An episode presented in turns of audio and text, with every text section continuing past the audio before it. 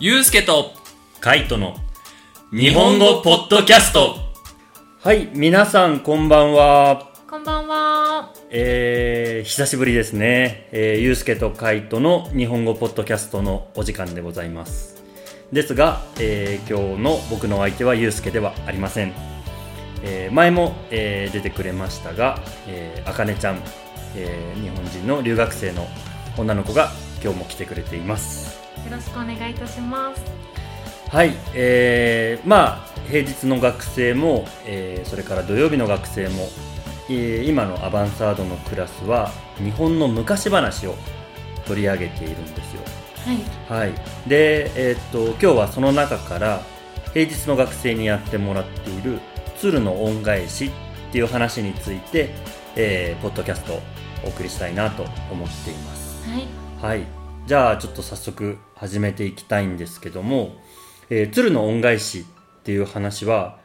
どんな話ですか、あかねちゃん？はい。鶴の恩返しは、えっと、優しい農民が、日本の農民が、えっと、鶴に、鶴が怪我しているのを助けてあげたんですね。で、助けてあげた鶴が人間になって、またその農民のお家にやってきて、ですごく美しいけなげな、えっと、か弱い感じの女性なんですけどその人とその農民は、えっと、結婚するんですよね、うんそうそうそう。結婚してで鶴があ鶴がじゃないすいません。その女性がちょっと旗織りをしているので自分の部屋を見ないでくださいって言って、えっと、何日間か部屋の中にこもりますで見ないでくださいって言われたのにもかかわらずその農民は主人公は見たくなってしまって結局そのドアを開けてしまうんですね。そしたら旗を折っていたのは自分が結婚していたと思ってた女性ではなく自分が助けていた鶴だったんですね。でその姿を見たその姿を見てしまい鶴ももう旗織りをやめてしまってあああなたは見たんですね。見てしまったんですね。もう私は行かなければいけません。もう私は行かなければいけませんと言って、えっと、鶴の姿に戻ったままもう農民のもとに帰ることはなく、飛び去ってしまうという、うん。ちょっと悲しいお話ですね、そうですね。まあ、あの、主人公の男の人、まあ、お金があんまりなくて、はい。貧しいっていう、まあ、設定ですよね。はい。で、まあ、ある日、えー、鶴が怪我をしているのを助けます。どう動物を助けるっていうのもなんかすごく日本的なのかなっていうのを思うんですけど、例えば子供の頃、猫や犬をちょっとなんか、あのー捨てられてたりとかしたのを助けたこととかはある？私はないんですけど、うん。日本のよく聞く話として捨てられてたりあとは怪我しているうん。猫や犬を助けてそのまま家に住み着いて家で飼ってるという友達はよくいましたうんうんうんうんね、うん。そうだよね。なんか僕も、えっとまだ両親と住んでた時はあの家の近くにあったパチンコ屋で猫が捨てられていてその猫を未だに飼ってたりもするんだけねど。そうそうそうまあメキシコはでもメキシコも同じかなと思うけどねでそういう鶴を助けたことによってその鶴が女の人になってまたそうですねね、男のもとに現れるという話ですよね。それもすごい綺麗な女の人なんですよね。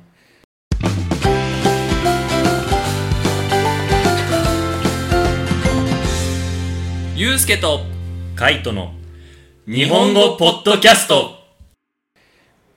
OK。じゃあ、えっ、と、一番最初にこの物語を読んだのははいいつですか、そうですね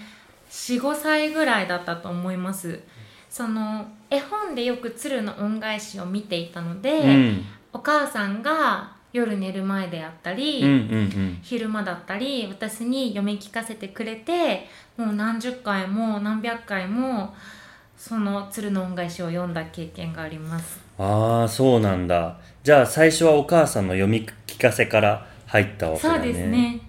えーでも子供ながらに感じたこととかっていうのは未だに覚えてたりする？そうですね。あんまり印象に残っていることはちょっと思い出すのがすごくなんかハッピーエンドではなくてすごく悲しい結末でこの気持ちこれで終わっていいの？っていうのがまず多分小さいながらに感じていたのと、うん。その鶴が女性になって恩返しに来るっていう状況がうん。やはりその現実味がないし、うんうん信じられないというか、うん。なんか自分ではあんまり納得いかないうん。う ん感じでしたね。小さいながらには。そうだよね。ねまず女の人になる動物が女の人になるっていうのは子供ながらにわからないだろうししかもそれがえっ、と旗織りをするっていうのもねかなり非現実的な話だよね。でうーんとじゃあちょっとこう月日が流れてまあ今、えー大学生っていうまたちょっと違う視点であのこの物語をあの読めるんじゃないかなとも思うんだけどじゃあ今もし読んでくださいって言われてどんなことを思いますか？はい。今そのやはりその鶴の恩返しの一番のポイントは、うん。見ちゃいけない見ちゃいけないと言われてたけどやはり人間のあの本能的なものもあってその鶴の姿をあの部屋を開けてドアを開けて鶴を見てしまうっていうそのやってはいけないやってはいけないって言われて結局はやってしまって良くない結果になったっていうことを、うん。そのまとめると伝えたいのかなって思ってるので。うんうんうんうんその小さい子だったり日本の若者に対してそういう人間の悲しい部分っていうのを伝えてる動画だったのかなって、その人間小さい頃にそういう精神だったり、うん。そういうなんて言うんでしょうえっとこういうことはやってはいけないけどなんか教訓みたいそうですね。な、教訓っていうのを伝えていたのかなって感じます。ああそうだよね。そうだよね。見てはいけませんって言われたのに見てしまった男がちょっと愚か、はい。ね、ずっとそのまま見ていたらお金もずっと入ってきたし、ね。幸せな暮らしができてたっていうのもあるのね。で今回この授業で取り上げていて、まあ、ちょっと、まあ、あの僕たち読み返していたんだけどその自分の羽をこうもぎ取って、はい。それを旗織りにしていたっていうのがあるので、何かやっぱりこう日本の独自の考え方で自己犠牲、はい。っていうのがすごくこの物語には入ってるんじゃないかなと思うんだよね。はい。強いですよね。なるほど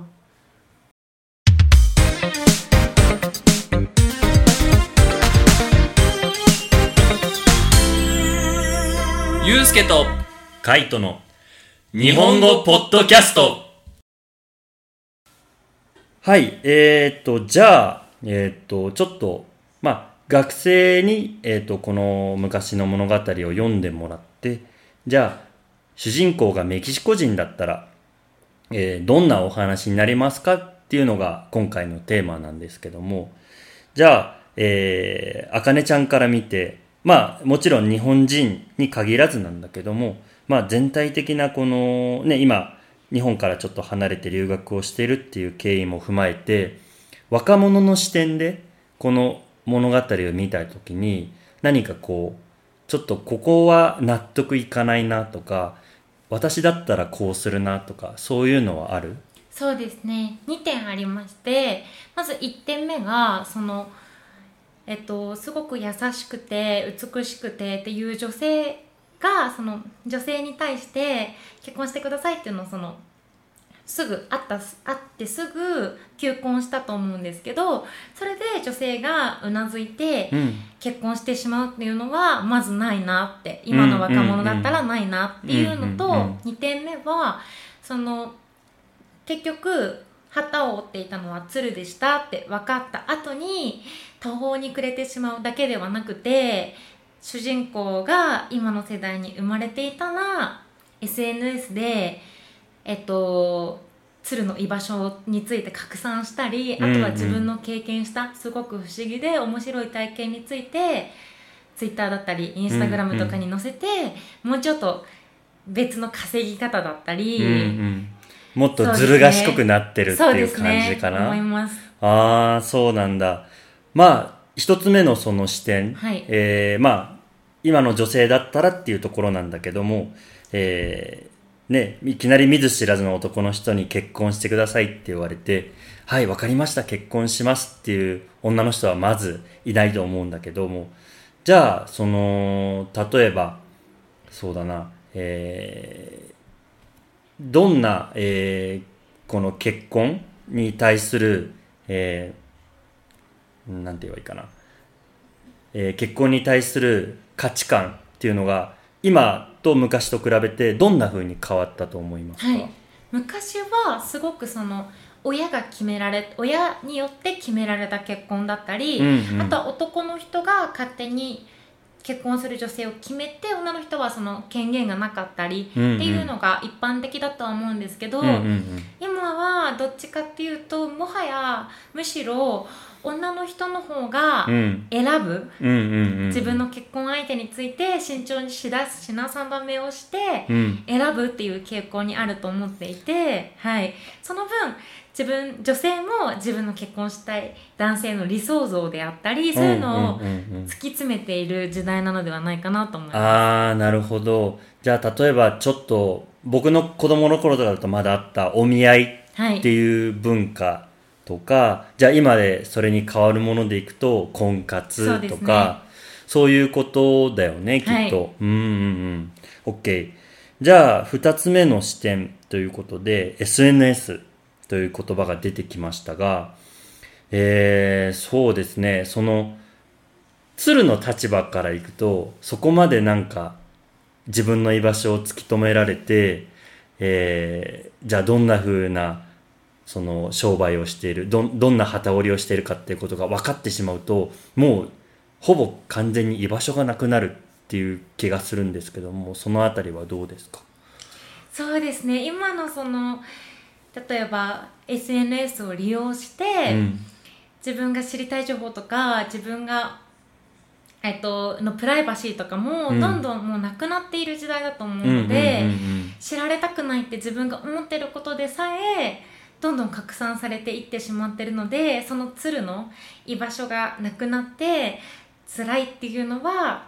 もしかしたら今の日本人にも当てはまるような現象だと思ってます、そのみんなプライバシーがどんどんなくなってきて、うんうんうん。中には居場所がないと思ってる人もいるのかなっていうのは感じうます。そうだね。なんかあのー橋本徹あの元大阪市長はい。だった人が、その、えーリツイート、はい。ツイッターをそのリツイートする機能っていうのがあるでしょ、はい。それについてはその、えーやってる本人はその気がないつもりでもその情報がもし嘘だったら、はい。もう何万人っていう人に嘘の情報をばらまいてることになるじゃん。そ,、れについてなんかちょっと勝訴を勝ち得たみたいなことを聞いたことがある。あそうなんですうね、ん、やっぱりそこにもプライバシーがあるんじゃないかみたいな話は結構日本でも出てるんじゃないかなと思います。そうですね、うん。特に芸能人とかそういう著名な人の恋愛関係であったり友情関係っていうのはいろんな日本人がやっぱ知りたいことだと思う反面知ってはいけない部分だったりこれ以上は知られたくない部分っていうのがあると思うのにもかかわらず、ん。どんどん知りたい気持ちが加速しているのではないかなっていうのは感じますそうだね。ね。じゃあこの予作っていう人がもし現代人だったらちょっともっとなんかやばい感じの結末になってたかもしれないですね。そうですねはい。はい。というわけで皆さんいかがだったでしょうか、えー本日のポッドキャストは、えー留学生のあかねちゃんとお送りいたしました。えーまだまだ、えーっと、今週の土曜日かな？えーっと、メキシコ人の、えー主人公だったらっていうストーリーで皆さんに作文を書いてもらいますけども、まあ一つ、あの、日本人の女の子の視点っていうのも参考にしながら、あの、作文してもらえばいいんじゃないかなと思います。あかねちゃん今日参加してくれてどうもありがとうございました。ありがとうございはいました。。何か感想はありますか？そうですねメキシコ人がその自分がめあの主人公がメキシコ人だったらっていうので作文を書いてるのはすごく面白いことだなと思っていて、うんうんだからその日本人の若者の視点も少し取り入れてみたらまた面白い話になるんじゃないかなっていうのは感じます。ああありがとうございます。ぜひ皆さんあの今日のポッドキャスト聞いてあの役立ててください。それではまた次回お会いしましょう。さようなら。